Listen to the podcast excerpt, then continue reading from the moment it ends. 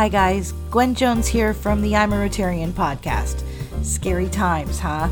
It seems that every day on the news we're learning about this coronavirus who has it, who doesn't have it, who's unfortunately passed away, who could pass away. It's enough to drive somebody crazy. But we will get through it. And in the meantime, there's some simple steps to keep you safe in these very trying times. The CDC here in America says wash your hands, wear a mask, and you know what? If you're sick, stay at home. Quarantine can be a fabulous time to catch up on all the uh, I'm a Rotarian podcasts that you may have missed. It's really important in these days to also reach out to your other Rotarian members. If you've got a Rotarian member that you haven't heard from in a couple days during these trying times, give them a call.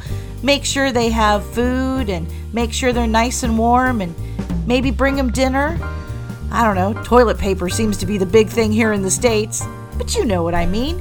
Check in with your fellow Rotarians, make sure they're doing okay because this will end sooner than later. And the simple, kind words and actions from a fellow Rotarian can mean an awful, awful lot.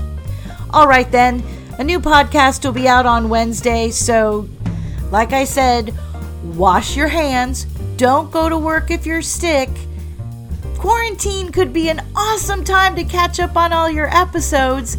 And until then, take care of yourself and the world around you, and we'll all be healthy soon. Thanks for listening, everybody.